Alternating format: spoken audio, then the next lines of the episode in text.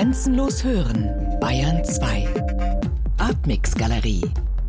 Immer freitags ab 21 Uhr im Hörspiel Artmix.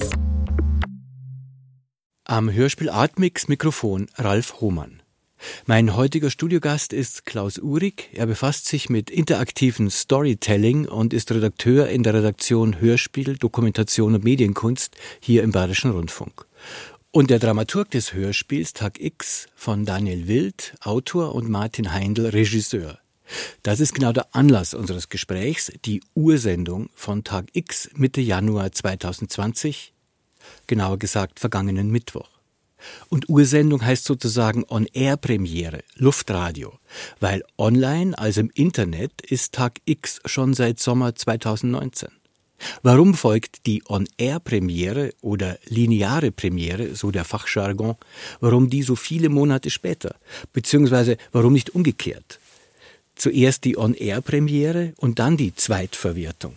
In dem Fall ist es ja genau umgekehrt. Die Zweitverwertung ist ja sozusagen diese lineare Version, die im Radio läuft. Und das eigentliche Produkt, das, was wir uns zuerst ausgedacht haben, war ja das interaktive Hörspiel Tag X. Und das ist eben, wie gesagt, nicht nur im Internet seit ähm, Mitte 2019, sondern vor allem auch auf Smart Speakern verfügbar, damit man mit Sprachsteuerung sozusagen diese Mischung aus Hörspiel und Computerspiel spielen kann.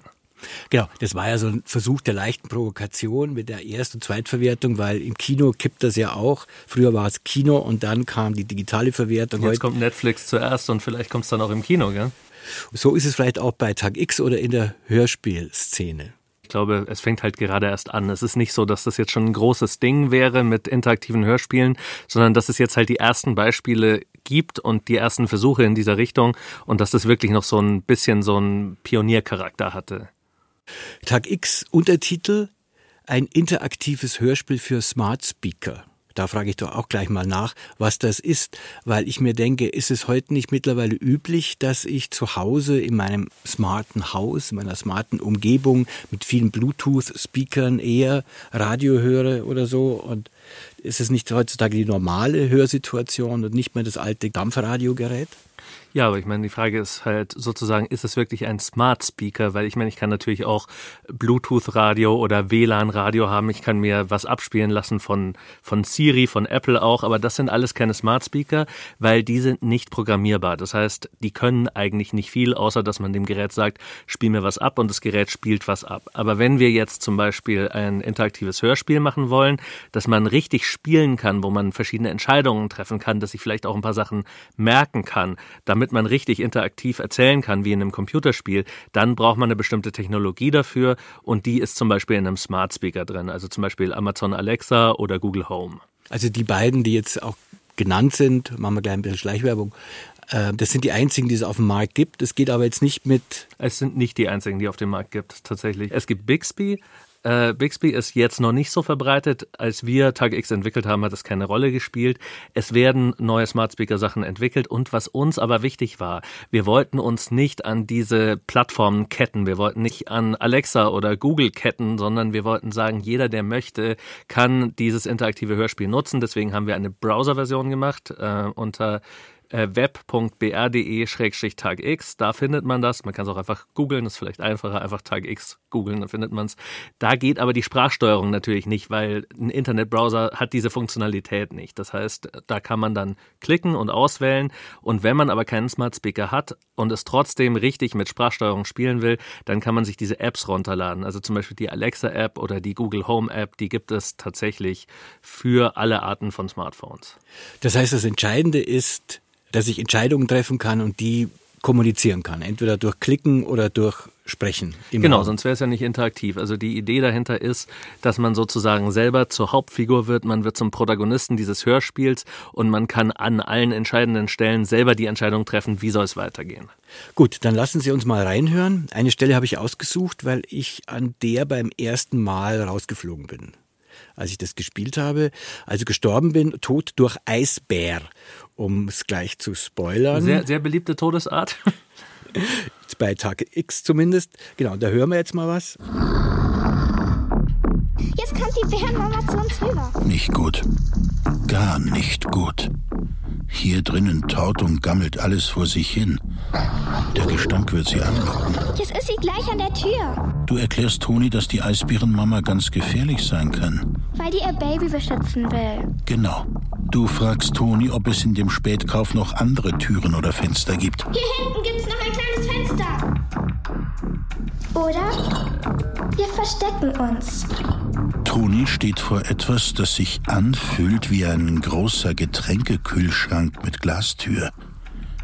Ihr würdet da zwar reinpassen, aber ob euch das Glas vor dem Pranken eines hungrigen Bären schützt?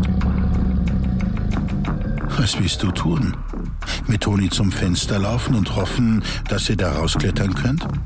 Oder euch im Kühlschrank verstecken? Also, Fenster oder Kühlschrank? Was ist die Geschichte von Tag X? man ist an dieser Stelle in so einem Kiosk eingesperrt, äh, ein Eisbär ist hinter einem her. Die Frage ist, wie ist man da hingekommen und wer ist dieses Kind? Was macht dieses Kind da? Und die Antwort ist, man ist aufgewacht, blind und anscheinend mit einer Art Gedächtnisverlust. Irgendwas ist in der Zwischenzeit passiert und man merkt, man ist in so einer Art postapokalyptischen Welt gestrandet.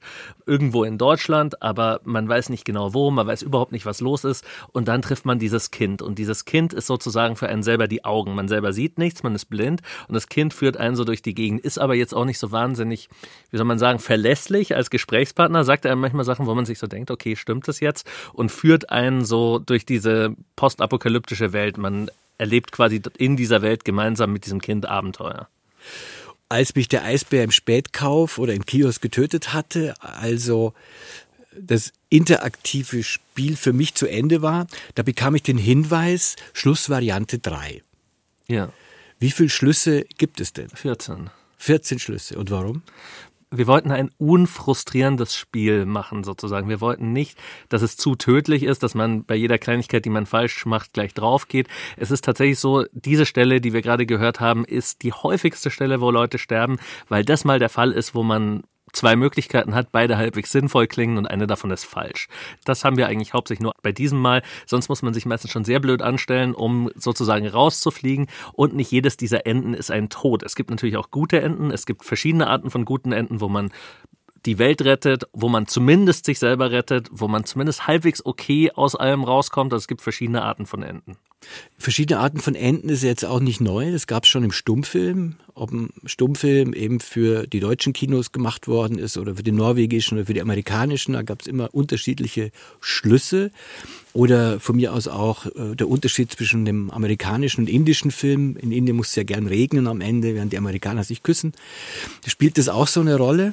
dass das für unterschiedliche Märkte oder unterschiedliche Erzähltraditionen gemacht ist? Nee, überhaupt nicht. Das hat ja damit gar nichts zu tun, weil es tatsächlich in dem Fall so ist, dass die Enden sich daraus generieren, was der Spieler macht oder was der Hörer macht. Also ich spreche jetzt immer vom Spieler, weil ich diese Spielmechanik wie ein Computerspiel begreife, aber man kann natürlich sagen auch der Hörer, weil im Endeffekt hört man ja dieses interaktive Hörspiel, aber das unterscheidet sich nicht nach dem, wer das anhört oder wo man sich das anhört, sondern nur danach, wie man sich entscheidet. Also, also wirklich mit einem Computerspiel zu vergleichen, man macht's gut, man kommt durch, man macht bestimmte Fehler, dann wird man vom Eisbär gefressen.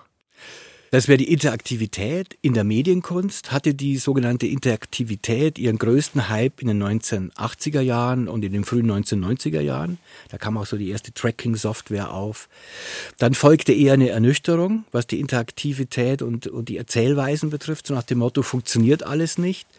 Und das Publikum will es auch gar nicht und, und will einfach nur unterhalten werden. Verkürzt, der Mensch kommt von der Arbeit nach Hause und dann braucht er nur noch Couch Potato und Flimmerkiste für seine richtige oder ihre richtige Entspannung.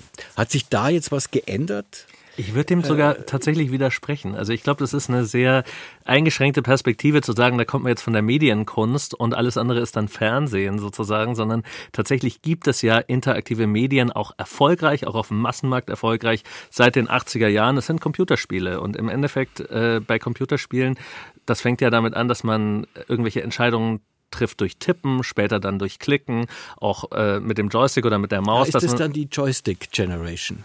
Es klingt jetzt so abwertend und äh, ich glaube, dass man da ein bisschen aufpassen muss, weil Computerspiele auch so eine ganz eigene Art von fast schon literarischer Qualität haben teilweise. Also ich muss jetzt nur mal zwei Beispiele nennen. Also eines ist wirklich aus den Frühzeiten, aus den frühen 90er Jahren sind diese LucasArts, beziehungsweise früher Lucasfilm Games, also die ja wirklich super geschriebene Texte haben, schöne Stories, also so Sachen wie Zack McCracken oder Maniac Manson oder The Secret of Monkey Island. Das sind ja hervorragende Spiele, die auch sehr gute Stories haben.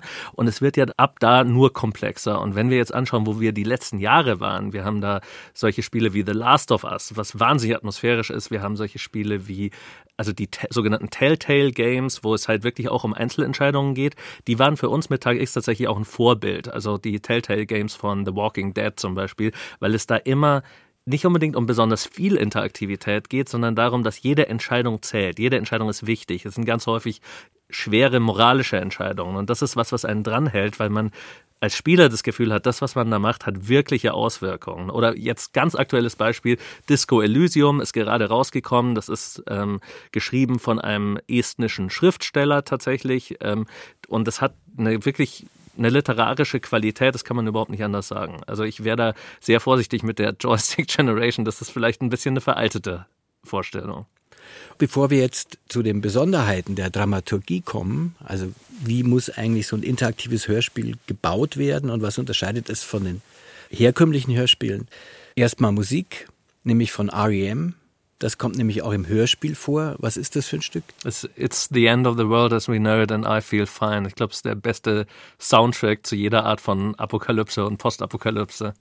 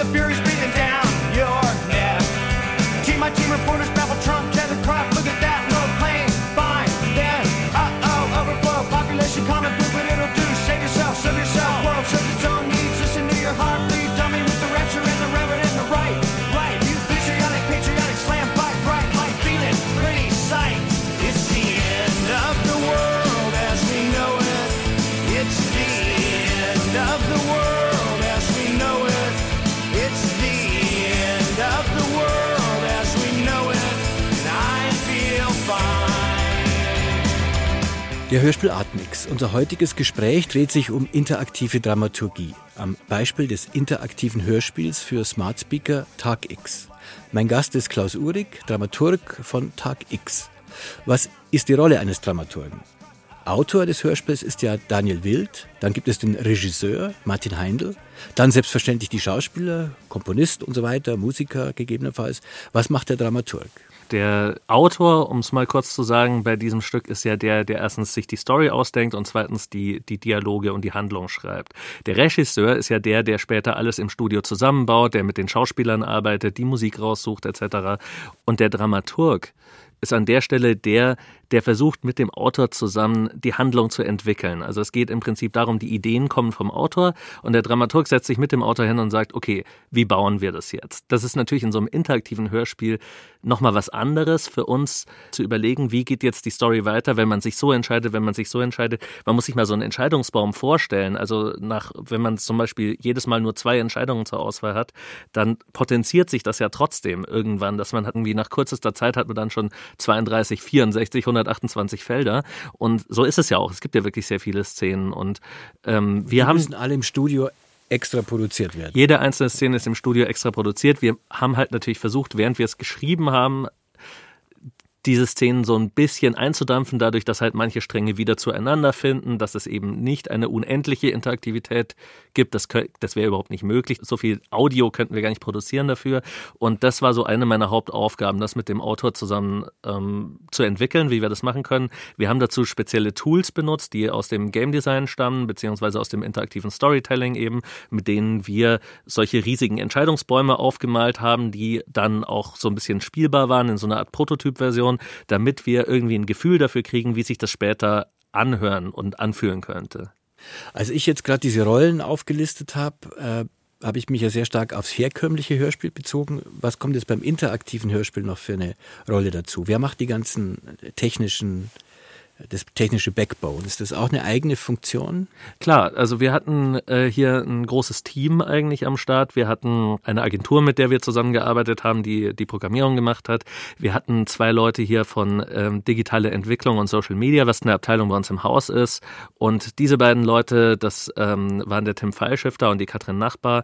Das sind wirklich Spezialisten schon auf diesem Bereich Smart Speaker. Die haben sich alles angeschaut, was es in dem Bereich gibt und geschaut, wie kann die technische Umsetzung sein und wie können wir sozusagen unsere Ressourcen, die wir hier im Haus haben, nutzen, um so ein interaktives Produkt zu machen, was ja für uns im BR hier auch total neu ist. Wie unterscheidet sich jetzt die Dramaturgie? Oder ich versuche es mal andersrum. Der klassische Bildungsroman, der hat ja immer eine Figur, die sich entwickelt. Meistens ein junger Mann oder eine junge Frau, aber da muss was passieren. Steigt auf, fällt runter, Fallhöhe und so weiter. Aber ist es dann beim interaktiven Hörspiel genauso, dass da so eine Art Bogen existiert. Ja, ja, das ist tatsächlich ein Riesenproblem. Das habe ich auch immer viel mit dem Autor diskutiert, weil es muss ein Bogen existieren, sonst ist es langweilig. Nur dieser Bogen kommt in dem Fall von außen, der ist in der äußeren Handlung. Also was passiert dem Protagonisten? Das kommt einfach daher, dadurch, dass ja man ja quasi als Spieler oder Hörer selber der Protagonist ist, gibt es nicht so eine Charaktermotivation, wo man sagt, okay, der Protagonist ist so und so, deswegen entwickelt er sich so und so, sondern alles muss durch die äußere Handlung kommen und dadurch, wie sich der Spieler dabei fühlt. Wenn man einen Protagonisten hat, der bestimmte Eigenschaften hat, dann kann ich als Leser oder Zuhörer normalerweise mich mit dem vielleicht identifizieren. Und hier ist es ja viel krasser eigentlich. Hier ist man dieser Protagonist. Also es geht quasi nicht um Identifikation, sondern wirklich um Identität. Also es geht nicht um Mitfühlen, sondern tatsächlich um Fühlen. Es geht nicht um Miterleben, sondern um eigenes Erleben. Es ist also nochmal, wie soll ich sagen, eine Spur unmittelbarer. Gibt es bestimmte Stoffe, die sich da besonders eignen für solche interaktiven Hörspiele? Also mich hat es ja zum Beispiel ein bisschen an äh, Cormac McCarthy erinnert mit seinem Sohn, der da mit dem Einkaufswagen durch die durch das verwüstete Amerika durchgeht. Ne? Also ist, gibt es quasi so so Topoi, die sich da immer wieder eignen für solche interaktiven Hörspiele? Vielleicht weil da Entscheidungsdichte entsteht? Ich glaube ja. Ich glaube, es sind zwei Sachen. Die eine Sache ist, grundsätzlich alles Actionorientierte funktioniert, glaube ich, ganz gut, weil bei actionorientierten Sachen es nicht stört, dass die Handlung von außen kommt und nicht aus der inneren Motivation der Figur heraus. Das ist immer wieder da, worüber wir gerade gesprochen haben. Dadurch, dass wir die innere Motivation der Figur nicht haben oder nicht kennen, weil das ja der Spieler ist, muss alle Motivation von außen kommen. Und von außen motivierte Handlung, das ist typisch Actionfilm eigentlich oder typisch actionlastige Erzählung. Und was diese Anmutung von The Road, von Comic McCarthy jetzt vielleicht angeht, das kommt natürlich daher, dass es einfacher ist, sowas zu machen, wenn jemand alleine ist oder weitgehend alleine, vielleicht nur mit einem anderen Menschen unterwegs ist, weil ansonsten glaube ich, ähm, dieses Gefühl, dass man alleine für jede Entscheidung total verantwortlich ist und dass man kein Sicherheitsnetz hat und dass man, dass jede einzelne Entscheidung, die man trifft, eine Entscheidung über Leben und Tod sein könnte, ist, glaube ich, schwerer herzustellen in einem etwas sozialeren Umfeld. Das ist eine interessante Frage, weil genau über sowas denken wir gerade nach. Also ob man nicht zum Beispiel ein Krimi auch so erzählen könnte. Manche Schriftsteller erzählen ja gerne oder Schriftstellerinnen erzählen gerne, dass die Figuren für sich selber denken. Also dass sie nicht die Figur im Griff haben, sondern die entsteht, entwickelt ein Eigenleben. Ist es hier auch so? Weil die Hauptfigur, die hat man ja gar nicht im Griff als Autor.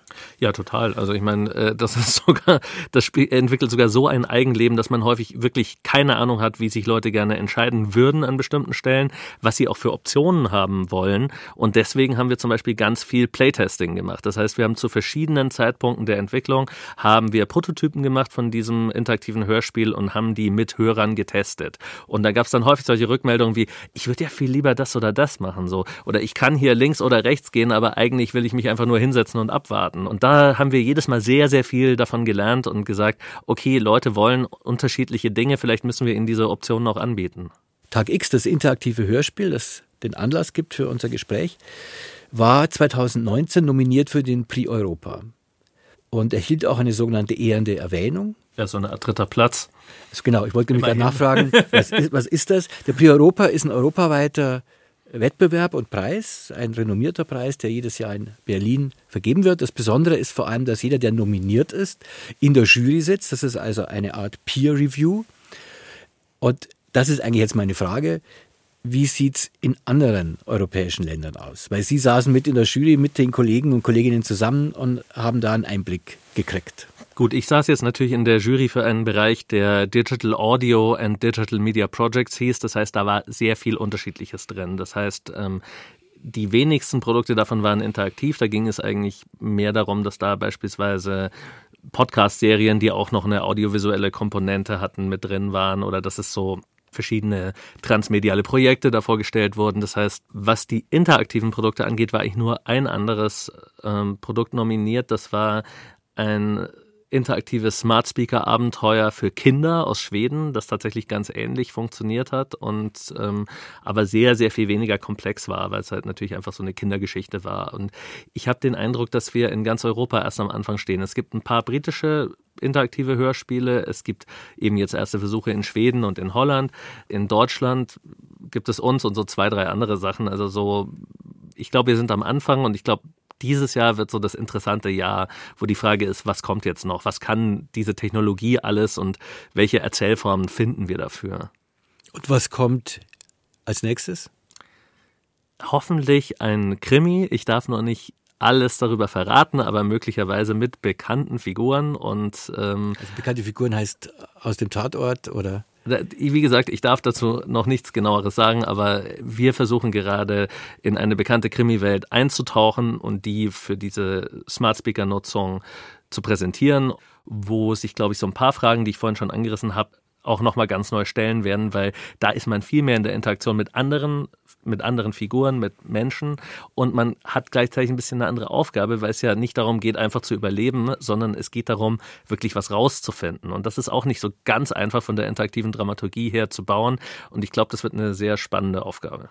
Dann bedanke ich mich sehr herzlich für das Gespräch bei Klaus Uhrig, Dramaturg des Hörspiels Tag X und hier Redakteur in der Redaktion Hörspiel, Dokumentation, Medienkunst. Danke. Am Mikrofon verabschiedet sich Ralf Hohmann.